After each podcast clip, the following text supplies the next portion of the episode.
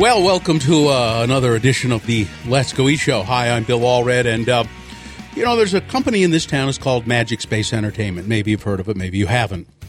It's a pretty remarkable company, though. Uh, you know, there are Broadway shows, Broadway style shows that come into uh, uh, Salt Lake City, and uh, we're lucky to have them here. We we get the big stuff. We get we get Les Mis. We get we get Wicked. We get some of the more offbeat uh, stuff too. We get Rent. Uh, we get uh, Urinetown. We get Avenue Q. Oh, the Book of Mormon is coming. We're getting a big show coming up soon called The Illusionist. That all comes through Magic Space Entertainment. Magic Space Entertainment is a remarkable company right here in Salt Lake City that provides uh, uh, shows, Broadway style shows, and other kinds of shows uh, throughout the entire United States, and they are based here. 40 employees or more. It's run by several people. Two of them I've known for a long time Bruce Granath and Steve Boulay, and they are guests on the Let's Go Eat show today. Uh, I, it's just an amazing story of how this production company got started and the ups and downs they've been through in the past. Well, let's see, 19. What do they say? 1979, they came to Salt Lake City and started producing stuff. It's a it's a story of uh, well how you make money and how sometimes you lose money in the producing business. Steve Boulay and Bruce Granath. I have an interesting connection to both of these guys. One has to do with a Santa pub crawl, and one has to do with getting married at his house. It's all on this episode of the Let's Go Eat show. Uh, we recorded this episode at the 50 West Club and Cafe.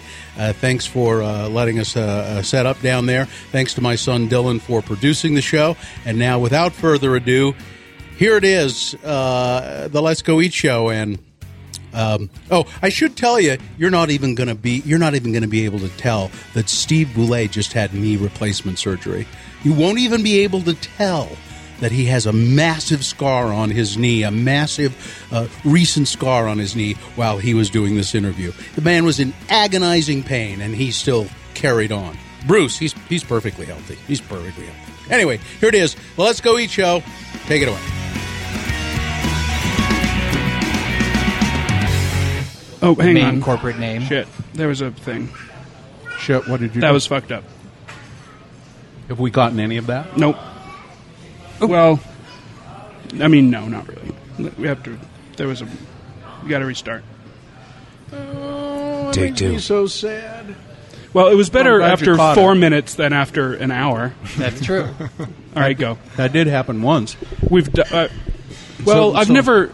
So now you're really recording? Yeah. Okay. Okay. So do do that. Do that four minutes again. Who who are who are these people? Well, God, I, I don't even recognize them now. uh, uh, so it's uh, uh, people I've wanted to talk to for a long time, and it's g- growing even longer. Uh, Bruce Granath and Granath, and uh, it's also Steve Boulay. Magic Space Entertainment, Broadway across America. We're recording the Let's Go Eat show here at 50 West Club and Cafe, downstairs from our studios, our X96 studios. We're having iced coffee, we're having french fries. We had talked about the Santa pub crawl. That's where I first met Bruce. He walked up to me, and I don't think he. I don't think you were doing even any business with me or anything as Magic Space Entertainment. You just knew who I was. we was. were just great fans of KJQ and everything that you do, and thought, you know, if there's one You were a bad person behavior. who needs to join and us, You would enjoy other bad behaviors in it's Bill costume. Allred. And, and you know, I didn't do it. I had. I never went to one of the Santa pub crawls. We'll come back to the 20th anniversary, and we'll all go out. We'll make it a. now, okay, are you going to do it or the 20th anniversary? Because Well, there's three now, so we'll have to de- We'll have decide to, find join one, or uh, right. or create The our best own. thing about the pub crawl is Santa's naughty helpers. I think I can guess what they are. You found a whole troop of little people who cavort. No, It's remarkable what happens, and you take Women, ordinary people women, and put them into women, a Santa liquor, outfit. women, liquor, and costumes. oh, I thought you were going to say women lick us in costume. women. Oh, is No, this kind no. of podcast? yeah. Well, you can say It is whatever. now. You can say whatever you want on this podcast. Uh, and and it, now, tell the story again. I'm sorry that they that we'd had a recording glitch, but tell the story how the Santa Pub Crawl came to Salt Lake City, and you guys are really responsible for infecting the country. Sure. Well, uh, there was a group called the Tap Dogs from Australia. So Tap is as- traditionally associated with Broadway musicals, these guys were from a very industrial town in Australia, and that's what the show looked like. And they were here during Thanksgiving on the way to Broadway, and we asked them what they do in Australia at Christmas when it's essentially summertime. Because they went drinking every night they were here. Did they? And Oh, they yeah. played a board mm-hmm. game that was about drug dealing. So when we were on the way to take them to interviews, they were recapping what happened last night with their drug dealing board game. Crikey, mate. They told you it was a board game. That's but right. I- But uh, so they so they planted the seed of the uh, Santa Claus pub crawl, and probably twenty of us, I think Babs Delay, a bunch of our friends, uh, started Oh Shucks. And it was quite a challenge back in that day to do it because, of course, you had to be a member. So we Oh, would have yeah. to go to Private each of these clubs. places in advance, become a member, explain that many of our friends would be coming and sponsored, and uh, you know that that almost would be. Un- it's like you know after the Berlin Wall came down, nobody can imagine what it used to be like. But it was a lot of fun. We did it for ten years. There's now two in Salt Lake, one in Park City, and I I have to look it up, but I think it's maybe 2017 will be the 20th, 20th anniversary. Well, if Yeah. you got, if you guys go, I will do my first one on the 20th anniversary. There you go. Yeah. no. So, um, Magic Space Entertainment. How long have you guys? It's it's Bruce Granath, it's Steve Boulay. You have other partners, two other partner, three other partners, but will you say one that you never see? Yeah, one who have you ever seen them ever? Oh, we have. Okay. Yeah. He doesn't like to fly. Okay. Who are your other partners? A fella named Joe Marsh lives in Florida, and uh, Lee Marshall, who lives up in Park City, and John Ballard, who lives here in Salt Lake. I know I know John Ballard's name. Yeah, and John, it was John and Bruce and I were partners for 25 years, and we merged our company with uh, another company that Lee and Joe uh, ran, I don't know, 15 years ago, and have been together kind of ever since. Uh, and um, now I see you you two, uh, you know, fair, fairly often, and, and I know that you you both work on a on a daily basis quite vigorously on all of this.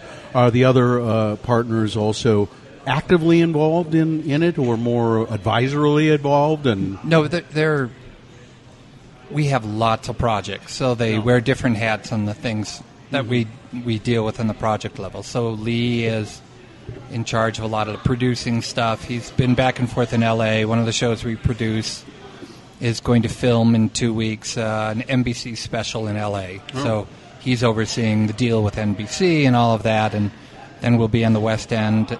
In fact, we'll be on the West End and we'll be on Broadway at the same time. We have two companies, and it's a show that'll be here, The Illusionist. oh, that yeah, and that was uh, that did well. That did well in New York. Did spectacular in New York. It was one of the hot, strongest selling shows last Christmas. And it's uh, uh, as long as we're talking, you mention it. Uh, uh, Bruce was in uh, the X96 studio the other day, and uh, why don't you describe the show for people, Bruce? You did it for our audience there. So yeah, so the Illusionist is like the Avengers of Magic. Seven guys, all with their kind of superhero persona, each who has a special power. And what that means when you see a live show is, if most illusionists is one person for the whole show, each of these guys is going in very quick sequence doing their best thing. So if you don't like this, in two minutes you're going to be seeing something else. And people love the fast pace of it.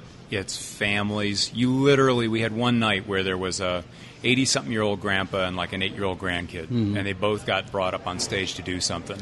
And people emotionally reacted to them because they had so much fun with it. So when we had our opening night party at Sardi's, which is a Broadway tradition, people are pretty jaded. They get invited to every opening. But they had somebody who was with them who was 8 or 12 or 15, and they were just Humming.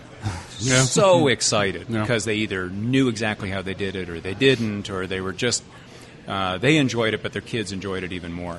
So, um, like Steve was saying, it's it was been so successful that it's going to be um, uh, in the West End and uh, on Broadway at the same time. that's pretty. That's pretty big time. No, that it. Uh, you know, not many shows in history have uh, have done that. Well, and just to give you an idea how big, Christmas week, which is the biggest week on Broadway, we came just a hair from knocking Book of Mormon out of number three spot, top grossing show of that particular week.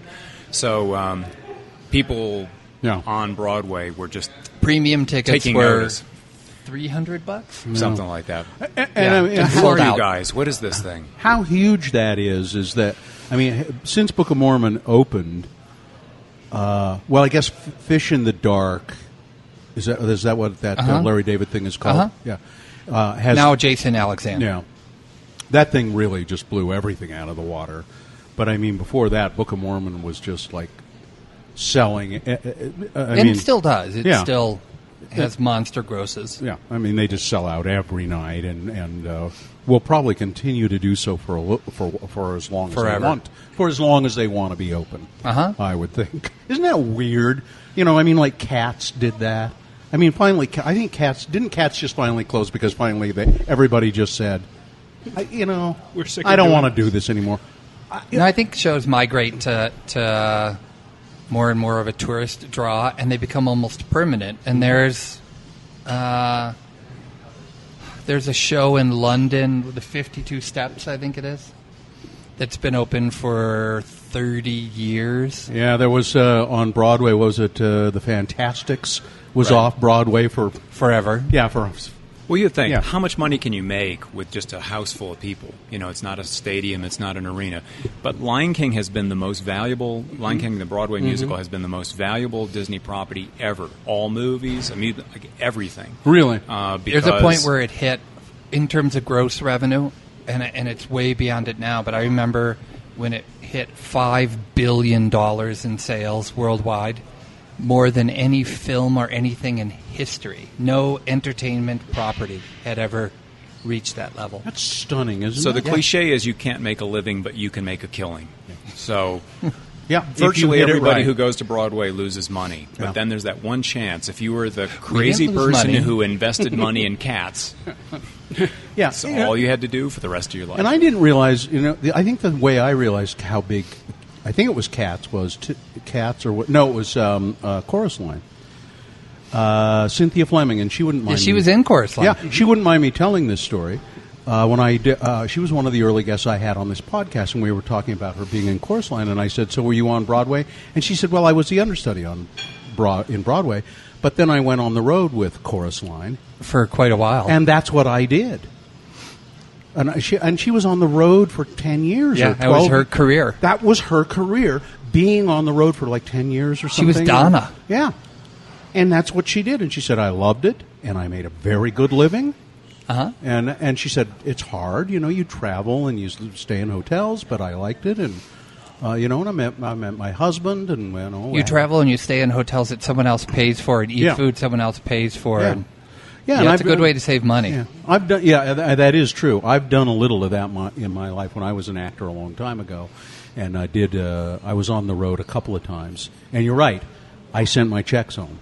Yeah. I, I, I virtually I would put out save uh, save enough money for c- cigarettes and booze, which is which is what I was doing most of the time. That's called the per diem. yeah, yeah.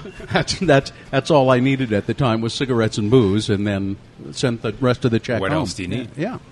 Um, so let's get back to how we uh, how we get together as a producing entity uh, that is so big, and how it ends up being in Salt Lake City. How does New Space Ma- Magic One of our many names. happen? I should have wore a T-shirt. Yeah. How does Magic Space happen, Steve? Want the nickel tour? I'll give you the Yeah. quick tour. Uh, you gave you gave me a, a, a, a kind of a thumbnail sketch of it one time, and it's a, just a bizarre So, story. a million really. years ago, when we graduated from college, so 1983, 84, Where were you?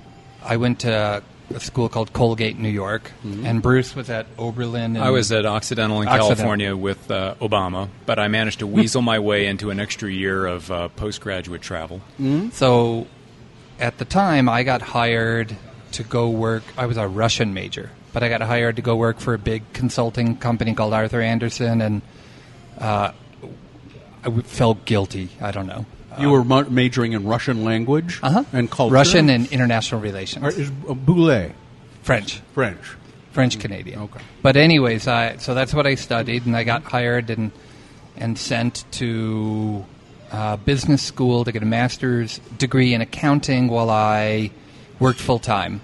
But I had several months off before I did it, and I went and I spent uh, nine months traveling around Europe and Russia. And this is again in what years was 1983. it? Okay. Uh, and while I was over there, uh, we spent three months literally camping around Russia with a group from Oxford. And one of the odd things was that two of the people traveling with us were on their honeymoon. They were both PhD students in Russian from, I think, Iowa. And the first part of their honeymoon they spent following the Grateful Dead around. And the second part, they were in Russia because that was their thing. Mm-hmm. And we, they had all these tapes from all the shows they went to. Mm-hmm. And we were playing these tapes all the time, and we were in the middle of nowhere. We were in, I think we we were in Georgia, in in Tbilisi, the capital of of the Georgian Republic, and we went into this little club, music club, one night, and it was a bunch of Georgians playing Grateful Dead covers Really? and we got into this interesting conversation and, and it just turned out that there was this incredible degree of interest in American music and they kind of likened the Grateful Dead to uh, jazz.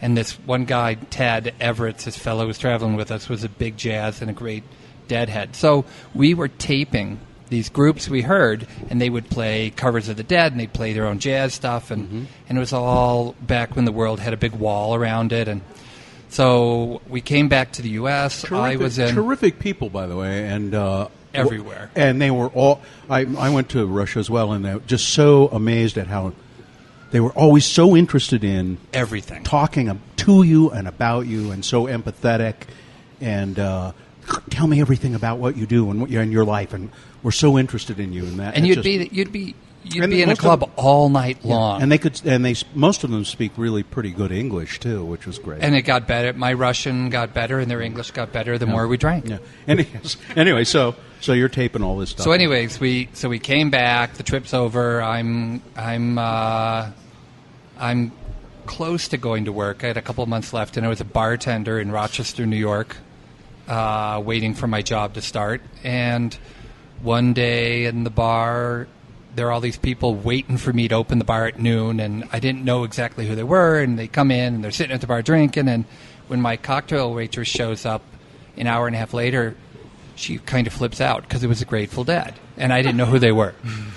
So, so now I did know who they were, and they were there for two days, three days, and I in I- the bar. yeah, pretty much. they were there all day long, and then go do shows at night. And I introduced myself and told them, uh, told him that story, gave him some tapes. Uh, got to hang out backstage with the Grateful Dead. It was wild three days. But the the cool thing was, it was Bill Kreutzmann. who was it was one of the drummers. Was totally psyched, wanted copies of the tapes of, of one of the drummers we had taped, a guy named Vladimir Tarasov from Riga. And I came back and called my friend Ted and said, you know, we ought to uh, we ought to try to to record these things, make these records. So we started a record company, and uh, it was in my living room with two other friends in college at the time, and and at that time then. Uh, Bruce was on a Watson Fellowship studying jazz in Eastern Europe, and Didn't, you didn't know was. you didn't know Bruce, did you? No, I was introduced to Steve by Christian Science Monitor Radio. I like this. Of course, I was. Of course, I was studying jazz. what else would I be doing? Somebody was giving me money to travel and interview jazz musicians. But Steve was on Christian Science Monitor Radio, and your son is here doing the engineering, mm. and, and he would be amused at this seems like a million years ago.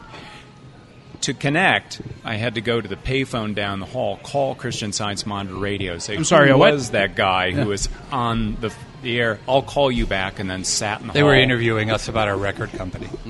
So he was coming to London uh, while I was there, and then when I went back uh, to Chicago and started working, uh, he had his record uh, company going, and was amused and delighted to find somebody wanted to throw bad money after his bad money to It be called bad record money. producer. well, it was money that was To get honestly a job, made. to get a job at our record company, Yeah. all you had to do was have enough money to make a record. yeah, to figure out how much it costs to get it pressed and do the artwork and So we, so Bruce uh, made a record with us and became part of. We were called East Wind Records. That's, that, that's not this, is yeah, it? East Wind Records. That wasn't. That was. Uh, one of the first ones, right when Bruce met us. Let's get it. We can get a picture of this too. You can have it. It's Oh, a gift. Okay, well, we'll get a picture of it too for the uh, podcast. This is one of the early. This is It's a this jazz is, it's- guitarist. It's, pristine too. It's still in It's the not open. Yeah, it's which not is been open. Which is indicative of the demand we found in the marketplace for our records. But the uh, but but a lot of people wrote about them. So so we have this record company. We both have real jobs. Bruce is. I'm working basically. I, I was an accountant. Hmm. That's Arthur international. Yeah, yeah. international tax stuff. Yeah. uh, in Hartford, Connecticut, and Washington D.C. company. It was. And then uh, and Bruce was doing real estate work in Chicago, and we had this little record company on the side. And the New York Times wrote a big article about us. And out of the blue, because we were the first company working in Russia after Reagan and Gorbachev signed the Cultural Accord. Mr. Gorbachev, tear down this That's wall. So then, and uh, you had some hand in that. No, they were tearing it down. We were just Oh. there. But so then we, um, uh, out of the blue, I got a letter from this guy in Jackson Hole, Wyoming, John Ballard, and he wanted to book one of the groups on our record label because he wanted to, when the cultural accord occurred, he wa- he wanted to get in with a Russian presenting company, which is called Goskoncert, and he wanted to bring over things like the the Kirov Ballet and the Bolshoi Ballet and the Red Army Choir, and he figured if I can get my nose in the tent, That's smart. so he tracked us down and asked if we could get one of the groups that we had recorded, and it was a group called the Ganelin Trio that actually played here on this tour at the uh, Utah Arts Festival in 1985. And he um, he tracked us down and asked if we could do it, and we we set the tour up, and I took vacation off and played uh, translator and road manager, and we went on tour, and it was cool, and Had fun. had fun. And a year later, uh, he wanted to do another tour, and the State Department approached us. Is it this one? Yeah, wanted to know if we'd work with this group called the Leningrad Dixieland Jazz Band, and and uh, it was so we we did this tour with the Leningrad Dixieland Jazz Band, and same thing. I was able to take vacation. It was cool, and uh, right about this time, John was offered this interesting opportunity to John Ballard. John Ballard to get the rights to produce the first tour of the Chippendales uh, west of the Mississippi. You know the stripper guys. Yeah, yeah. So John called me. They're still and, around, aren't And they? I was living in Washington. Yeah, I was living in Washington D.C. Still an accountant. Uh, he was on the speakerphone when I was in the kitchen with my girlfriend and and some of her lawyer friends, uh, very East Coast women. Mm-hmm. And he said, "Can you cover some Victor Borge dates for me on the East Coast that I booked because I got, I I just booked a tour and I got to go out on this tour." And I said, How, who, whoever hears that sentence, hey, could you cover some Victor Borge dates? He's going to do that thing with the comb, you know, where he Let's- combs his yeah, hair and let's spend 20, 30 minutes here on Victor And he goes, Borge. Hang on. does stuff like that. And Phonetic the, punctuation. Yeah, plays the piano. and So I said I would, and at the end of the call, I said, "But I want to. Uh, but t- tell me why, why, why can't you do it?" And he told me the Chippendales, and I had no clue what it was. So these, Isn't that furniture? but these, but the women who were sitting in my kitchen at the time, as soon as we got off the phone, yeah. So I called them back, and I said, "Yep, I'll do it." Uh, but if they've never ever toured before, I want to get the date in Washington. I was living in Washington D.C. In Washington, John said, "Great." So we booked the the Hilton, and it was, this is the first show I put money in. We booked the uh, Hilton downtown in D.C. Now, this is the first show you're saying you put your own money. my own money in. I was still You're always working with somebody else's money. Somehow. well, yeah, and tours, and and It's always uh, the smart way to do it. that's usually right, Yeah. unless you make money. yeah. So we we booked the Chippendales, sold out four performances at the Washington Hilton, and in the old days, the big ticketing company in the country is called Ticketron, and they paid you in cash. So we're doing the settlement at the end of the night, and Uh, over two days, it was 2,000 seats, so 8,000 drunk women, mm-hmm. which when you're 24 years old is impressive. Yeah. Mm-hmm. And I think that's still always the impressive. smart way to and, do it. Yeah, still What do you impressive. mean? And we're we're sitting there after the show, and we made I think we made twenty eight thousand dollar profit. So I was making twenty eight thousand dollars a year, and we split it up, and I've got fourteen thousand dollars in cash. And John said, So you know, you want to do more of this, and I punted accountancy and became a promoter, and I moved to to Salt Lake. We were going to have an office in Washington at first, and decided to instead of Jackson Hole in Washington, we'd have one office. John decided in Salt Lake, and Salt months- Lake. He said that seems like he knew. well, he was a Lake skier. and He knew Salt Lake.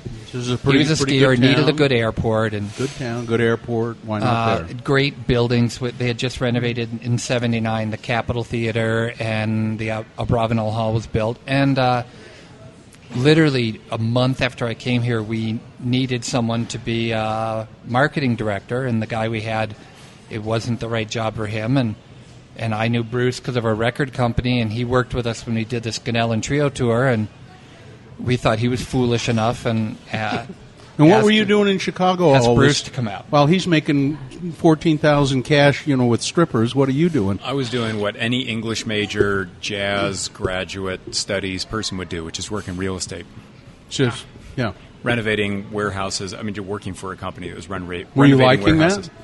I uh, I was actually, but it wasn't what I was cut out to do. So I, you know, this whole opportunity, and we presented this the Ganelin Trio, which is this avant-garde crazy group I should have brought that Uh, record for you. in Chicago. It'd piss your wife off.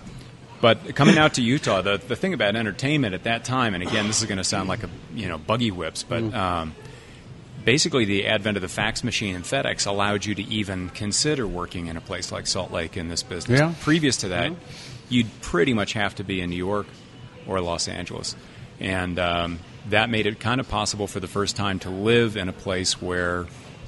You know, you have spectacular mountains and all of that stuff. You know, it's so. funny. Uh, I returned to Salt Lake in. I probably returned to Salt Lake in 1978. I'd been living around the country doing other stuff. I probably came back in 78 or 79. And uh, started working at a radio station in 1980 in Ogden. And I remember, you're right, a fax machine, it seems It odd to think. Well, I remember we kept saying to the boss of this little radio station up in Ogden, "We've got, we need to get a fax machine in this damned radio station. We need a goddamn fax machine." And he went, "We're not getting a fax machine. Faxing is a fad." and as it turned out, he was right. But, but in the long, it was not much longer where he went, "Now, yeah, we, what's this?" We said, "Hey, Tom, what's this?" I got a goddamn fax machine. We need a fax machine. You're right. We need a. Fax We had a Western Union machine before the fax machine. It was a typewriter that connected Yeah, to the we had an old- telephone. we had an old teletype for the Yeah, news. that's what we it had was. A, yeah, we had a teletype machine. Uh, when I first started working there, we had teletype for the news. What is- it's a- it's a- It'd um, It's a- it's a- No, it's a famous meme that goes around the internet where it's, you know, things you, facts you won't believe, and it's the fax machine was actually invented when people were still going across the Oregon Trail. Things that happened at the same time. yeah, yeah. And I mean, you know, not to age anybody or make you feel bad. So bad. Bruce came out here and and uh, and tried the job on for size. I had a big giant house, and Bruce came to live in the big giant house and left his wife in Chicago. Mm-hmm. And uh, we all decided we liked each other and what we did, and Would you say I'm going to go out there and give this a try? That's why I left the wife in Chicago because if this didn't, this sounded like kind of a harebrained thing. Move to, I didn't even know where Utah was on a map. Yep. And uh, do this entertainment thing. She had a job in the Wrigley Building. You hold that down. If it doesn't work, I'll come back. I mean, at the time we were doing, we were working on some big Russian things. We also presented Victor Borg all over the country. The Vienna Choir Boys. Yeah. Uh, a tenor who was I- popular in Canada I- named when I was a kid, Ivan I- Rebroff. Oh, I, I know who that is. Yeah, I, when They're was all a- dead now. I know, when I was a kid, I loved Victor Borge. I loved him. I love my parents. You know, watched him, and I, I loved him. He did Anyway, great for us. He was and, uh, funny. George Winston, the pianist. Sure. So a lot of what we did was we we had everything N- west of the Mississippi and, you did a David lot- Copperfield, the you magician. did a lot for the NPR crowd, probably. At well, at that point, NPR didn't really exist. I get you know, in a meaningful guess, way. Yeah, well, KWR I guess. was there, but it wasn't nearly the national uh, Yeah. footprint. It that became it a national footprint when John Lennon died because they discovered it's December tenth. 1980. Yeah. What happened was when when John Lennon died, they broke they broke in with news broadcast every hour to say what happened, and they discovered that their ratings went up because they were doing something nobody else was doing. They were doing this hourly news thing, and then right after that, uh, Chernenko died, and two two big Russian dudes died, mm-hmm. and they used that same motif, that same approach, and they discovered all day news was a good idea and that was that was one of the things that was a boom and a, and a sea change for NPR. But and now they've taken it a little too far. Haven't yeah, they, they, have actually. It's kind I of mean, sad. They've they've taken it too far. Now we'll just do it all the time, and let's get away from. Uh, and it's not even news anymore. Yeah. it's scripted. Yeah, hoo ha. I know. So we haven't done anything with Russians in a long, long time. But what was interesting was all these things were happening at the same time that history was happening. Yeah. So the second time we toured that Leningrad Dixieland Jazz Band, it could be a Sundance movie. We'd go out and play for a bunch of beer drinking people in Milwaukee or something. Who'd never seen a Russian. And we'd come back, turn on the TV, and people were getting their brains beat out in Tiananmen Square. And we'd come back a couple days later and turn on the TV, and they were taking down the fence between Austria and, and Hungary. And it's like one of those movies where a guy goes out in space, things happen on Earth, and you come back and you don't recognize it. They were watching the world that they inhabited changing without being there every single day. So it was really kind of an, a, a magical, And for interesting everybody. time. This, this agonizing for them, probably. Well, uh, both agonizing and wonderful. We were in, I'm thinking we were in Denver, and we had, this is with a Dixieland band, and they were doing some gig on a military holiday. M- Maybe it was Memorial Day. May and actually, or- it was in Sacramento, and it was Memorial Day. That's what it was. And they didn't know what Memorial Day was, and there were some. There were there was a veterans group that was at their concert, and we explained to them what Memorial Day was because they said, "Well, why are those, why are those people wearing you know uniforms?" And they're and we explained it to them. We said it's a celebration of of uh, people who have passed, honor the war day. honor the dead, and these Russians take war stunningly seriously. Jeez, I guess. And so they all got together. These guys who had no money at all, they took their per diems, they pooled all their per diems, and they donated them to the local, uh, the local whatever the group was that we had of retired veterans. Because they, they said you have to respect people who, who did that, and and they, and we were after all allies during that. Probably most of them were World War II veterans. But it was it was something to see because you had these these gruff old Americans who came to see this novelty of hmm. just of ru- Russians who were in tears. They couldn't believe these Russians, mm-hmm. you know, valued and cared, or, or were even human beings. So, like Bruce said, it was the world changed in front of us, and like hmm. most things, when real people talk to real people, a lot of the differences and problems evaporate. You go if you ever go to Russia.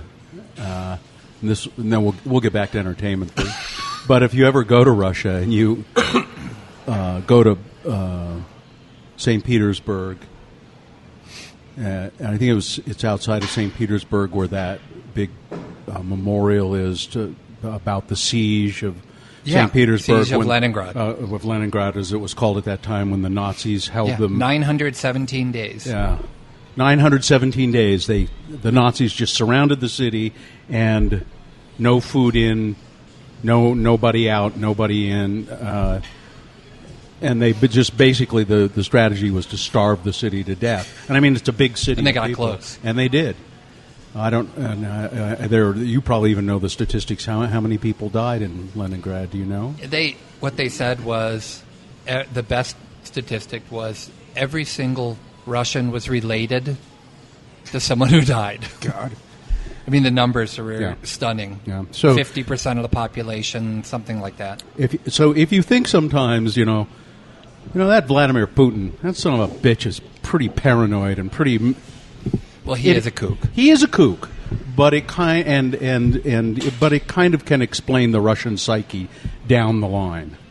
You know, of their leaders down the line. Yeah, Sometimes. if you have tens of millions of people die Yeah. within a generation of the one where we are in all now, you and uh, you know, and it can kind of explain that how they let maybe let themselves be subject to these stronger leaders and and they maybe have a little bit of uh, subjugation to that kind of thing and allow that to happen because it's it makes The you, strong cause, hand. because you're scared you're, you're scared that that kind of shit can happen again to you Anyway, let's go back to entertainment, shall we?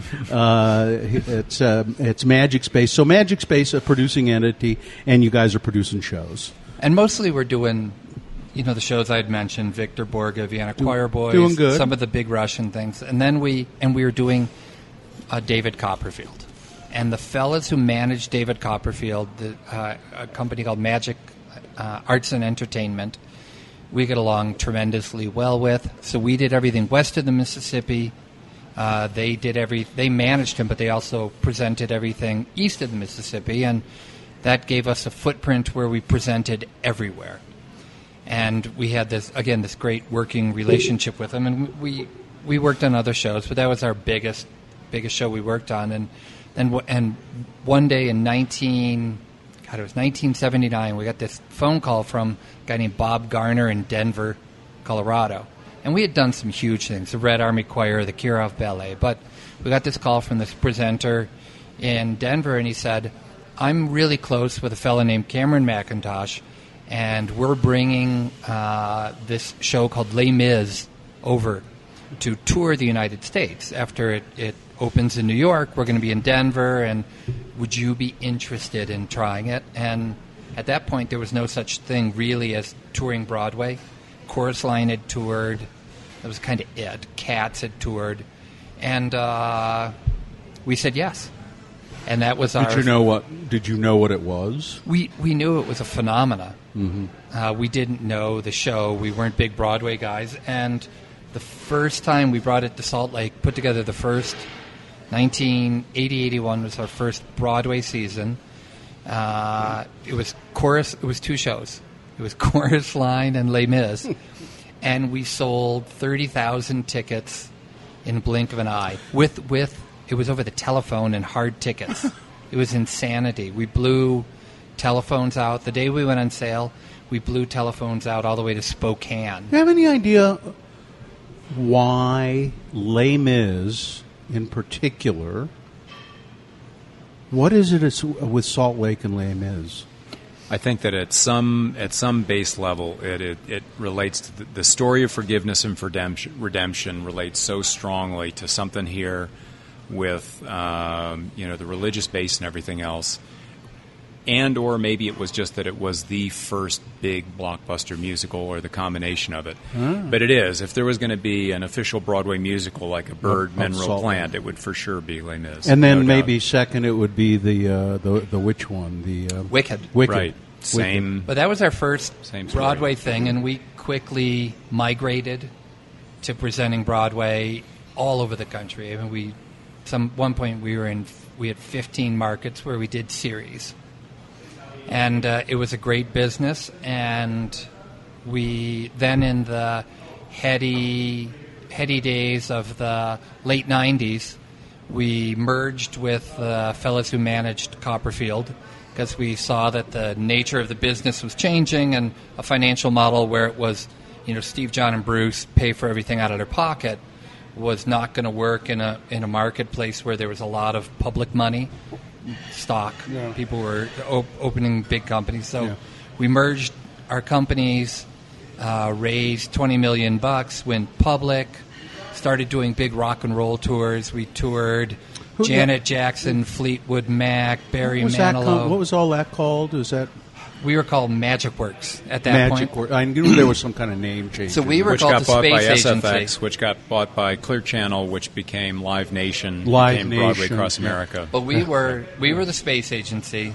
This other company was called Magic Arts and Entertainment. We became Magic Works. We were going to be the giant company. Someone else was a giant company faster than us, and they bought us for Yeah. a lot of money. Uh, and we worked for them on and off for a few years. We liked working for ourselves better, so we bought our company back, changed our name to Magic Space. That must have, that, didn't that take a lot of balls? I mean, why do you, did you did you at some point didn't you just consider cashing out? Well, we were too young.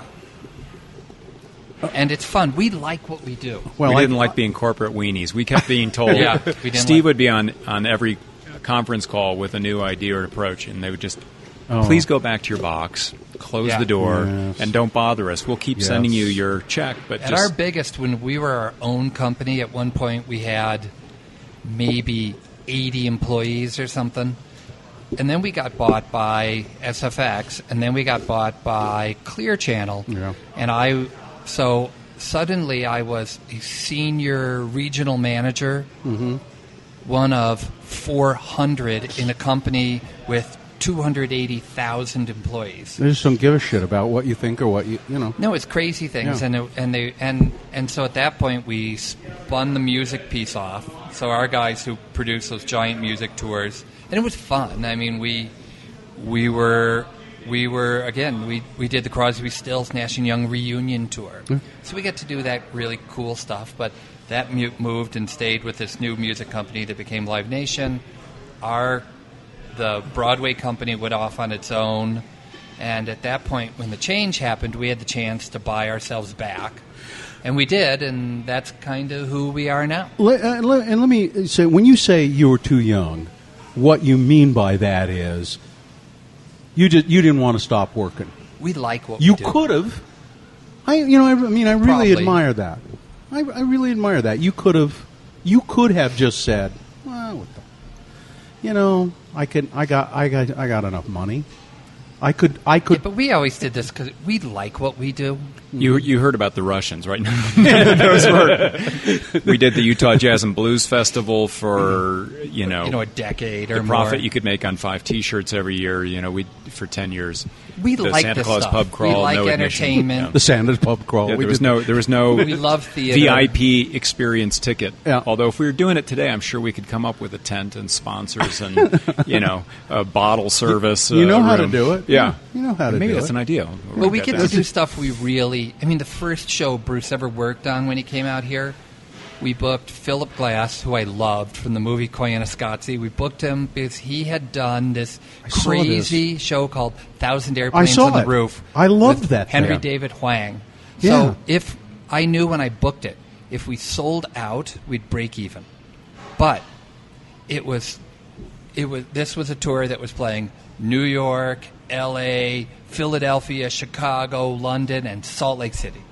And we were totally psyched about doing it. And Good for you. Bruce and my wife to be uh, dressed up as aliens because it's a it was a, an opera about abduction, being abducted Yeah. by aliens, and and walked around handing out flyers downtown. But we just we loved the stuff we did. Yeah, And I, we I loved do. that show. I don't know. I don't remember if I bought tickets to it or somebody gave me tickets to it, but I knew I had to see it because You guys might have even it might have been even a KJQ we might have sponsored. sponsored uh, yeah. show. we might have It was up at sponsored it. Kingsbury Hall, Yeah, and and it I was sold the only out. one who had any, uh, probably at KJQ, who had any idea what it was or who Philip Glass was because I But it was, was from cool. theater, and I went Philip Glass. Oh shit, I want to see this.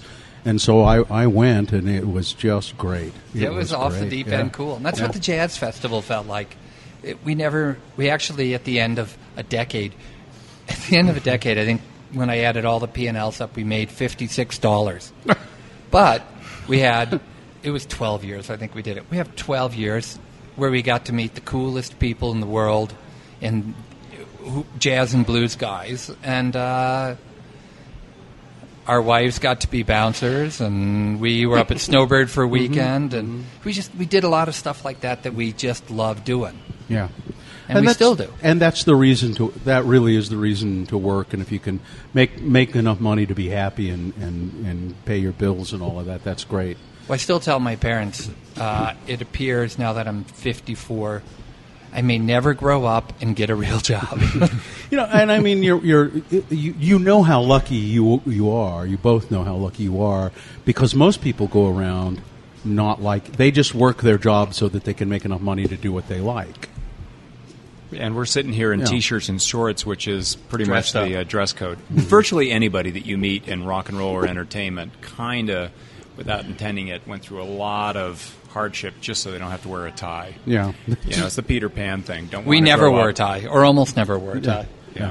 Uh, it, it- so um, uh, now um, you do you you, you're, you still do a lot of big stuff. Mostly And- producing. yeah, producing. How did that? how did that piece come into play? Oh, did you, I meant to ask you, did you ever get to meet Claudia Schiffer? Uh, did. I I did. did. You both And- did, and even- when she was Ca- even, David uh, Copperfield's girlfriend. Even to this very day, we Or can't we can't his- talk about it. You can't. Oh no, What was she? Was she, so you can't tell me if she was David Copperfield's girlfriend? she was, but but she- the stories. Even if I was really drunk, I couldn't tell you the story. I'd Probably get sued. All right. Okay. I won't ask. But you.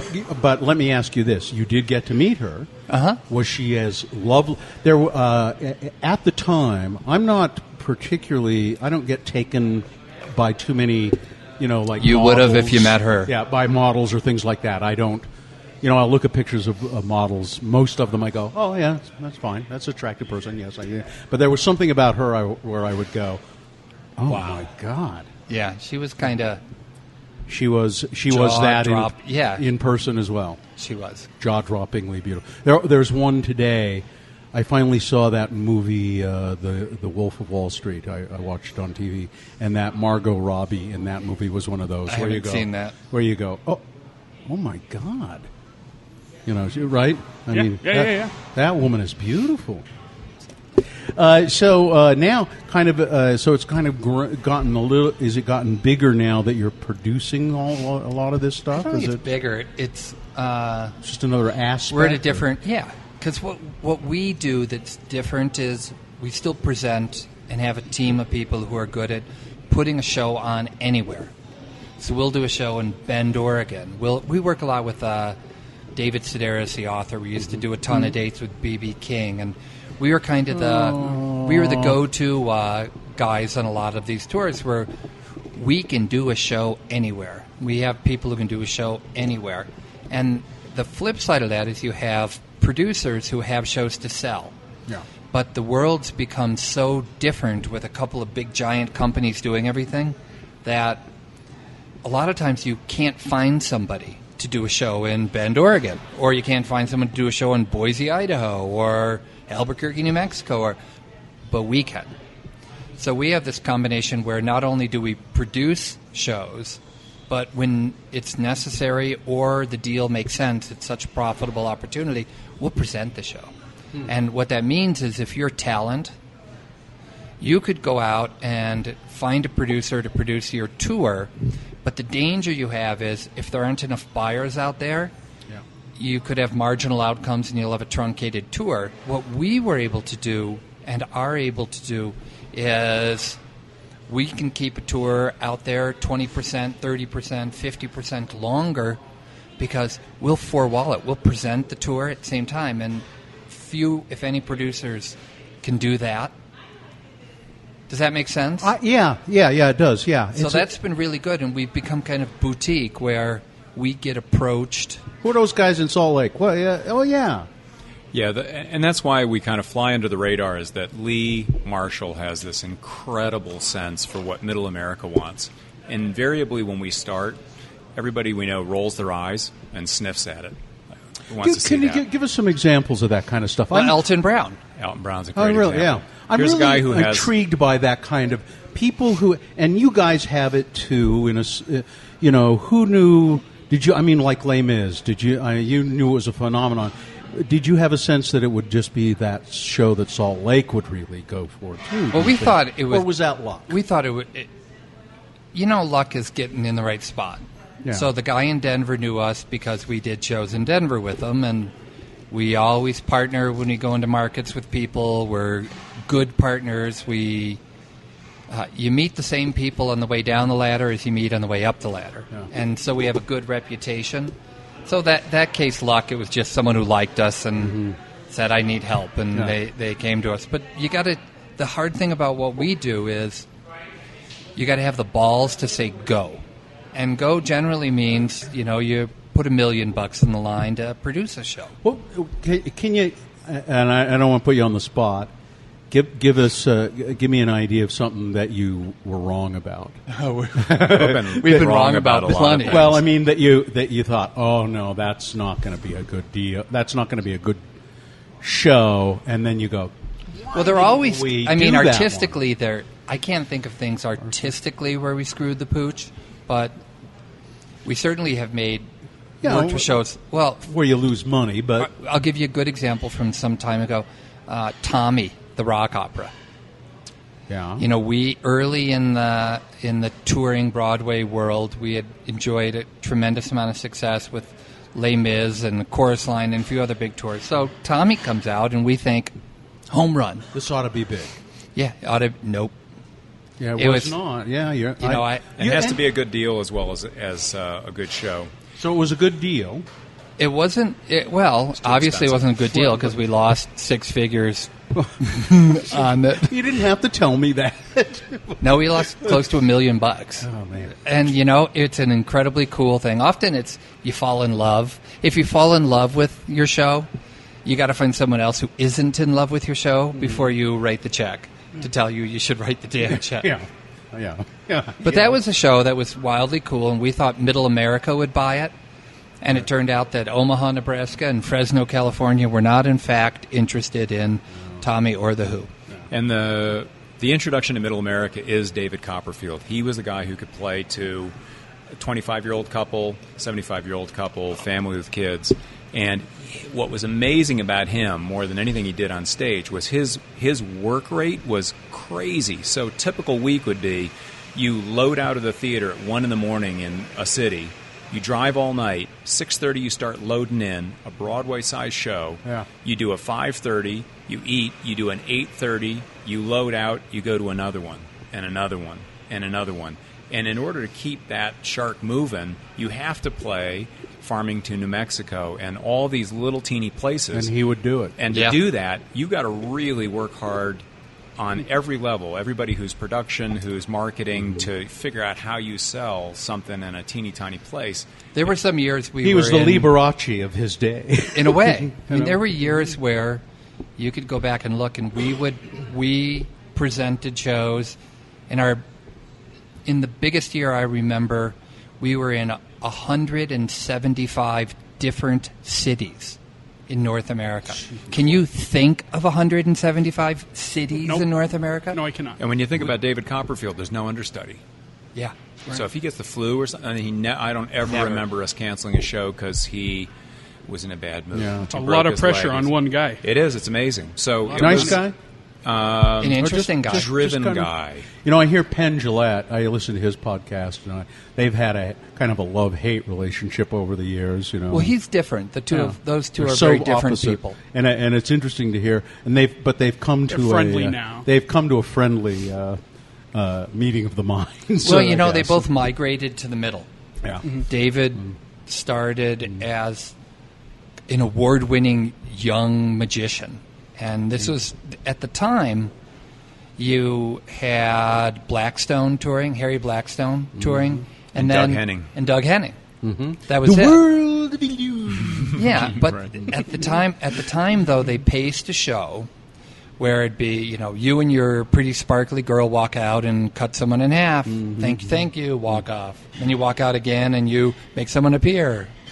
And David came in, and he brought rock music in.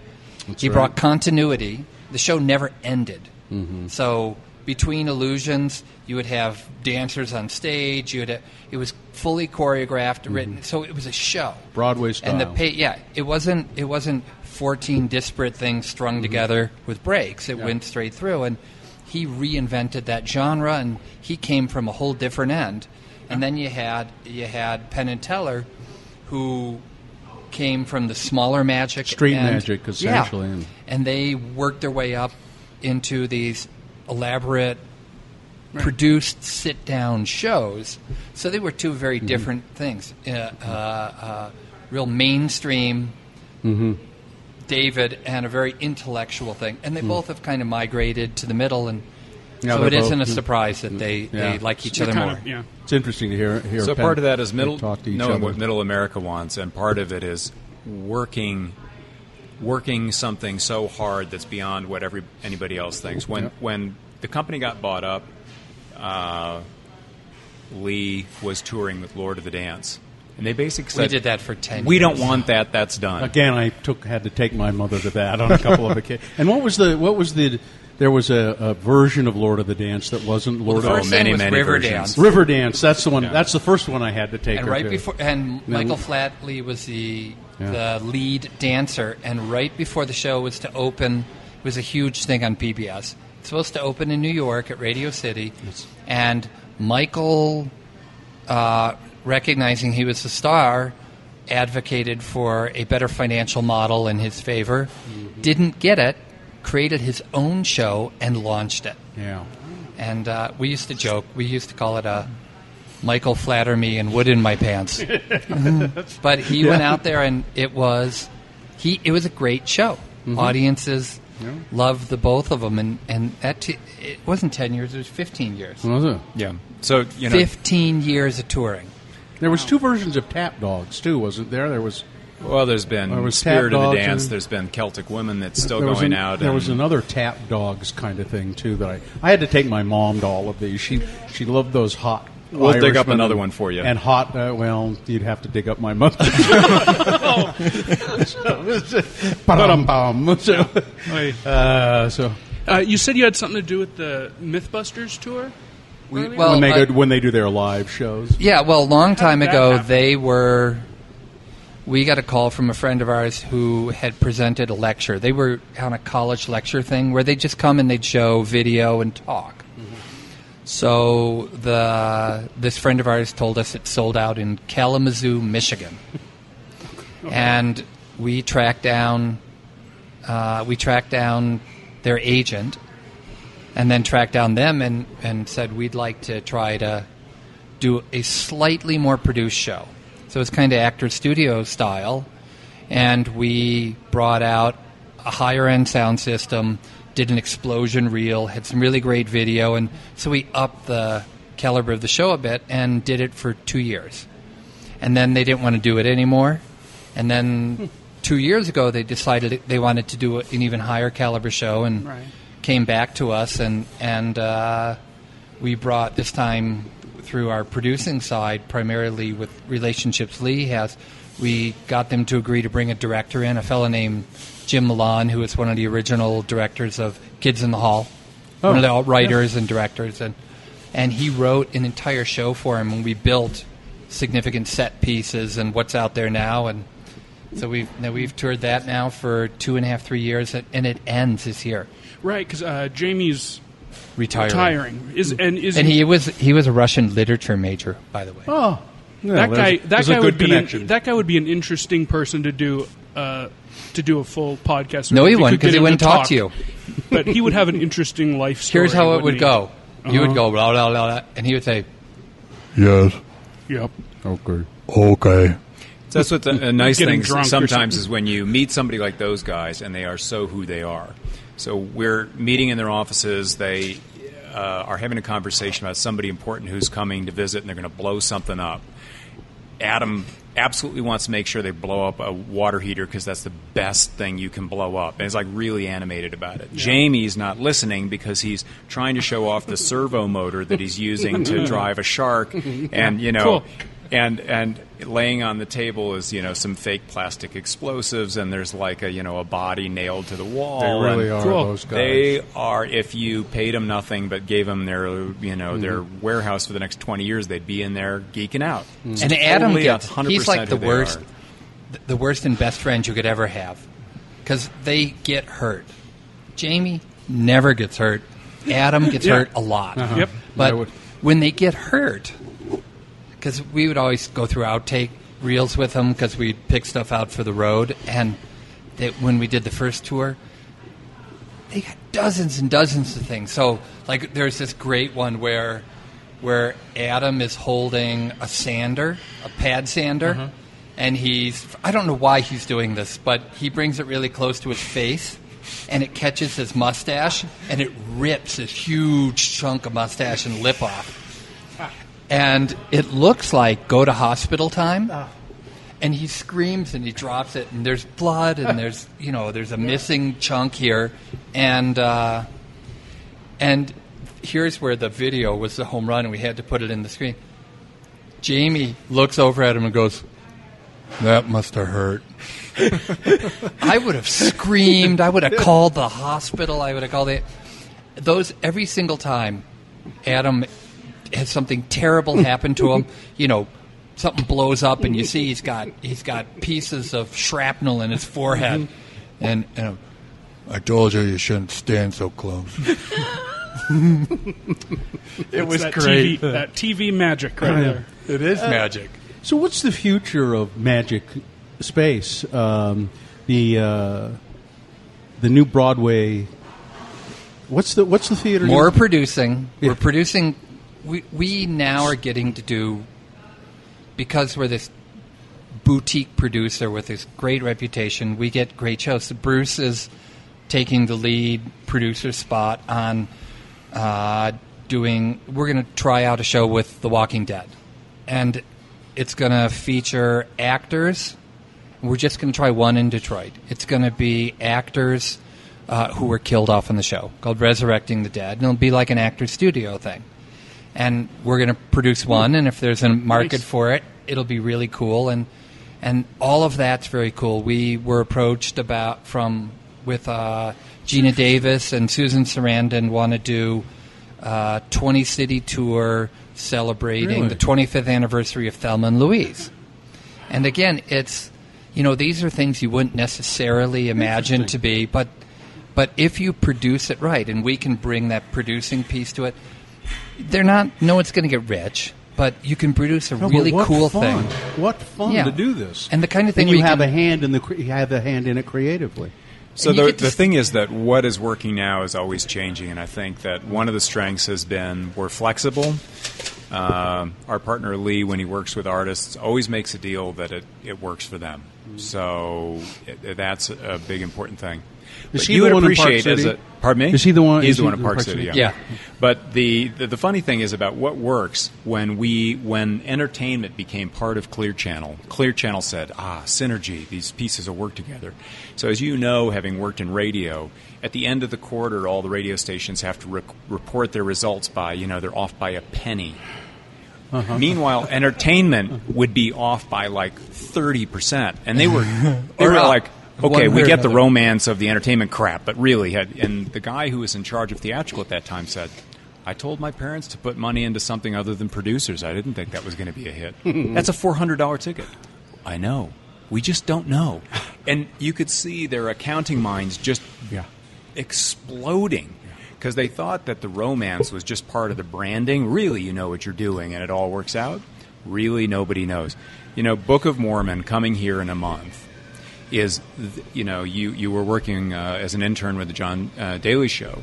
Jon Stewart said, It's so fucking good, it makes me angry. Yeah. Right. Who would have thought that the two guys from South Park Could do a uh, and the guy who did Avenue Q would make the best original musical probably in the last 20 years. I saw Avenue Q, Don't and know. I, I assume you, you guys brought that, right? Yeah. Yeah. And, and I didn't want to see it. I and, and I think I went. because You get you. I think you guys gave me some tickets because you want me, and you want me to mention these things on the radio, and so I go Maybe. see them. Yeah, maybe. maybe sometimes.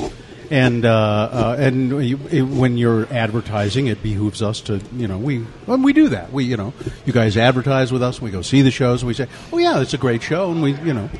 Uh, so I go see Avenue Q, and I thought I don't really want to see that, and it just it's puppets, Uh, you know. Uh-huh. And so I said, well, it's Dirty Mouth puppets. I don't, care- I don't care.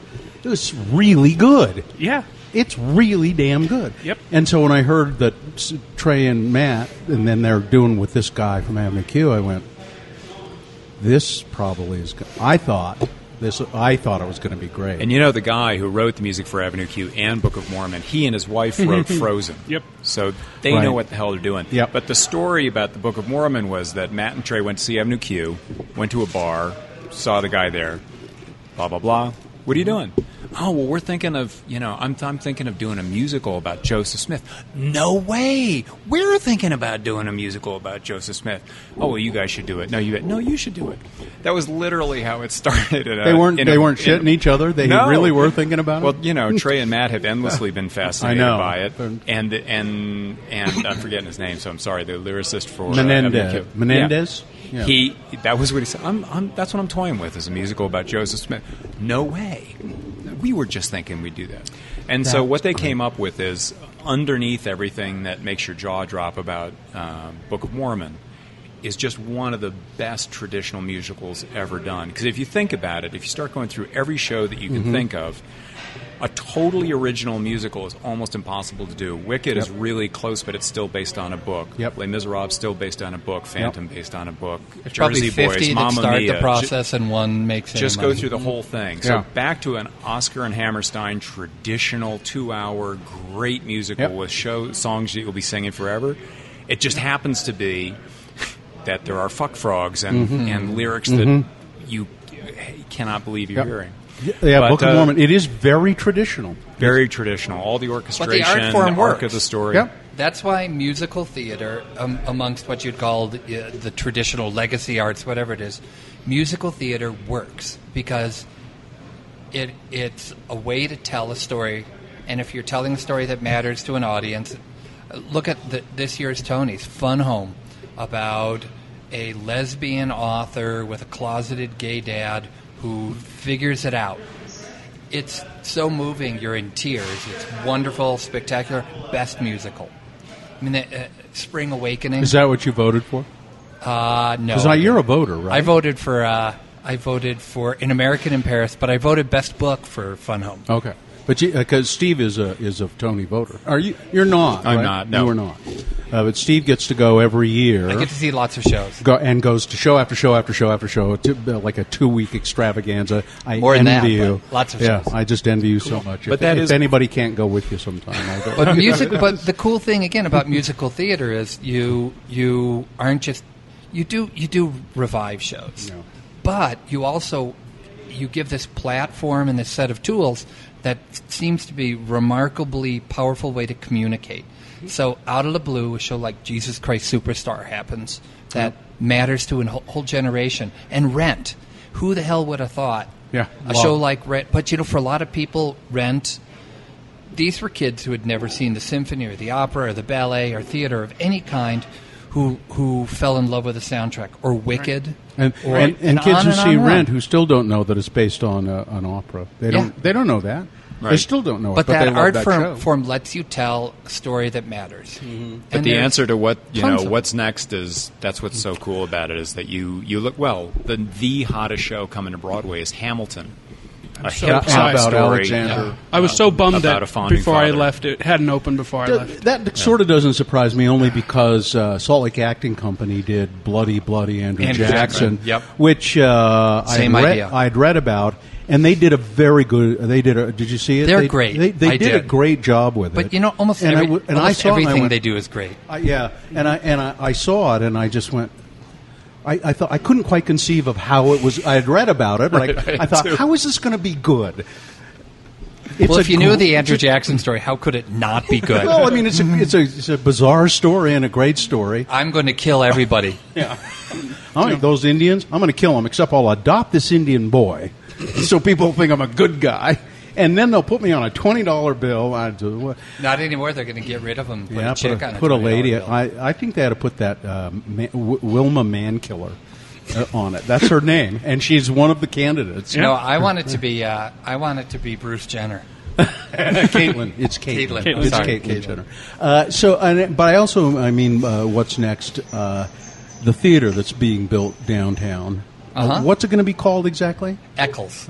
The Eccles Performing Arts Center. Nope, the Eccles Theater. The Eccles Theater. Uh huh. I think there's already Sure an Eccles is. Performing Arts Theater, isn't there?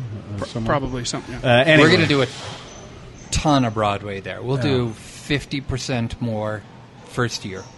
And we'll be able to bring shows in way earlier in their life than we could in the past.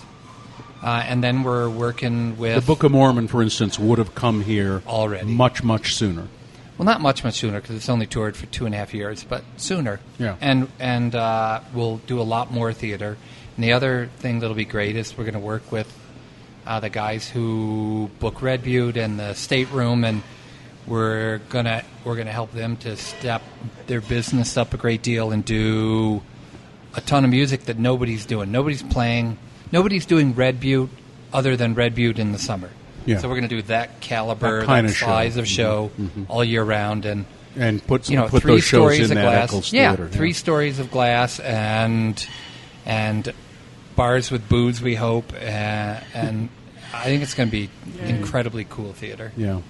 Uh, um, let's. Uh, what else do I want to ask you? I know there's a, a couple of other questions bubbling up. Oh, do you want to quickly tell the story about your house and our connection? Well, to- you can tell it. You Well, tell I it better tell than it. me. Uh, well, I, gue- I guess I could only t- say that uh, I got uh, I got married to my current wife. In my front yard. Yeah, yeah, and uh, but you didn't live there anymore.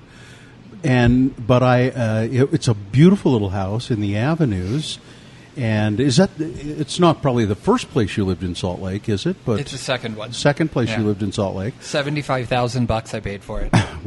Really? Yeah. But God, uh, uh, probably the last time it sold, it probably sold for three hundred thousand no, bucks. you know what it just sold for? what? Eight hundred fifty thousand dollars. You're shitting me. They did a big addition on it. Sold for that. It oh, was that's listed right. for Did close they- to nine hundred. They connected. This, did they connect that little? They tore down. They, they went over the driveway and Yeah. Yeah. built on you know a big kitchen, family room. But then my wife's uh, sister bought. Did she buy the house from you? I Aaron buy that Yeah, house? Aaron from bought it from me. Aaron bought it from you. That's my wife's sister. Yeah. Bought the house from Steve, and that's that's where. Well, you were the be- you were my I- best man. I was. You were there. I made that believe- front I lawn. believe I was. It was beautiful. built we- a wall, brought all the dirt in, and that's why there's a front lawn. And we had t- a wonderful Irish band, Tenpenny, play in the yard, and and uh, Small world. They, they said, uh, "Man, it was great." Uh, and um, uh, They did. they They said, "What a sell, nice lawn." Whoever brought in this dirt did a great job. The band. I did. There you go. I did. me- the- Weird. well, as a matter of fact, the band stayed longer than the, the band was having so much fun. They said, you know, they're uh, just a traditional Irish. It's a bunch of lawyers who played together for ever and ever, play Irish music together, and uh, they they said, you know, we we usually we usually take our eight hundred dollars and go home by this time, but what the hell. This is a good time, and When the I, dirt in uh, this on this lawn is great. So it's so flat. And When uh, when we first bought that house, the there was that little guest house next door. yeah, It, w- it was built in 1885, and that was where the first tailor in the avenues. It was built to be a, tailor, tailor. shop. Ah. So the so I had fixed it up, and we had a nanny living in there, and we had this problem because people would come by.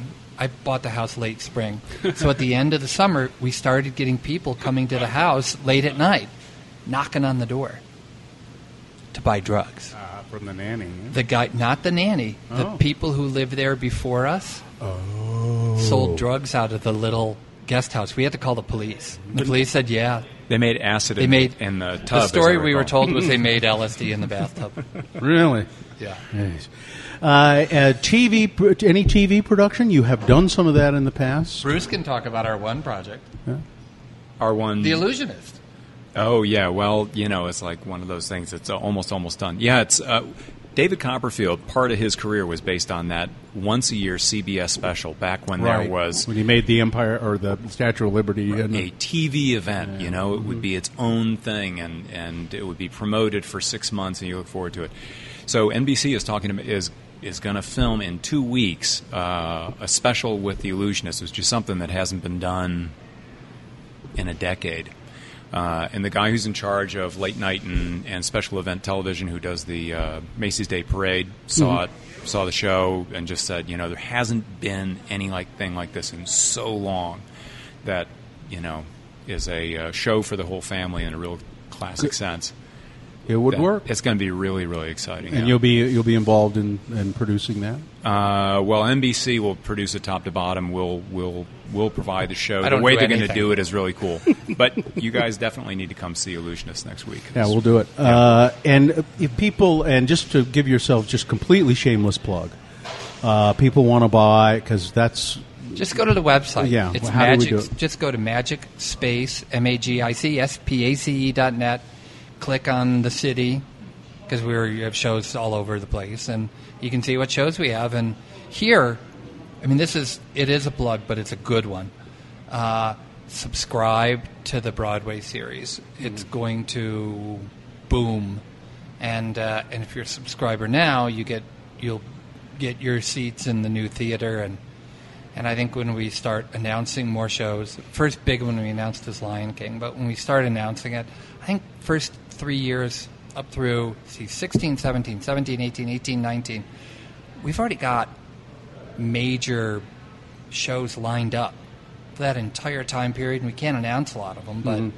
we're we're going to start to, and, and they're going to be the tickets you can't get. And Yeah. you know, if you had been a subscriber, you would have paid eighty five bucks for your best seat in the house for Book of Mormon. Mm-hmm. You want to buy that seat right now? Go online and pay four hundred bucks for it. And it won't be in the where you want to sit. Yeah, Yeah. and that's I from, mean, it's, that's uh, from a scalper. That's, Yeah, but every year we tend we typically have one or two shows a year that you can't get a ticket to, and yeah. and they're all good, I think. Uh, if hope. and w- are all the little shows that you do around town, the smaller shows and the music shows, uh, you can find all of that there as well. Yeah. Yeah. Just magic space. MagicSpace.net. Dot net. And you can see all the stuff we produce and cities And we're you in. know and- another thing, you you you, you have like forty employees. Uh, you were saying if people are interested in working for you guys, because what a great. I mean, what yeah, a great go to the com- contact us Yeah. thing and Magic call Space. Steve. Yeah, don't call Steve. But you can you can go to the contact us and email Steve. Yeah, and I mean it's you know it's uh, I'm I'm sure you always need people at at the beginning and on the ground level and You know what's interesting? You know, who knows? Loc- and it's kind of it's been the way that companies always run. We our our highest paid employees, our best employees, people who get to do the coolest stuff. We didn't hire someone who had a rack of experience being a production manager or mm-hmm. whatever. We found a person we thought fit, we liked, we knew would work hard and would trust, and every virtually every one of them's been a home run. Yeah. But if you looked at people that we hired before we hired them, you'd never imagine they were what they are now, and and they are. Yeah. And it's part of just trusting people and being a reasonable place to work. and I, I think it's it's just it's great that you're in Salt Lake and uh, uh, I'm really uh, glad I got to know both of you uh, a lot better today, but I'm glad I've known both of you over the years and We'll invite you to the Thanks. pub crawl. I'd love to get a rubber Santa suit for your wife. yeah, she'll love that. Uh, all right, it's uh, just go to magicspace.net. Lots of good stuff happening. Bruce Granath, Steve Boulay, uh, thank you very much for being on the show. Thanks show. for doing it. Thanks, um, thanks uh, to Dylan, my brother, my son. My Excuse brother. me, I'm tired. I get up at three in the morning. I don't know. Uh, thanks for uh, producing the show. Thank you to uh, uh, 50 West Cafe for having us sit here and uh, eat their French fries and drink their iced coffee. Uh, also, uh, thank you to who else do I need to thank? I don't know. Nobody. I think that's it. You're pouring the drinks. Make his a double. Yep. Make mine a double. Good night. See ya. Bye.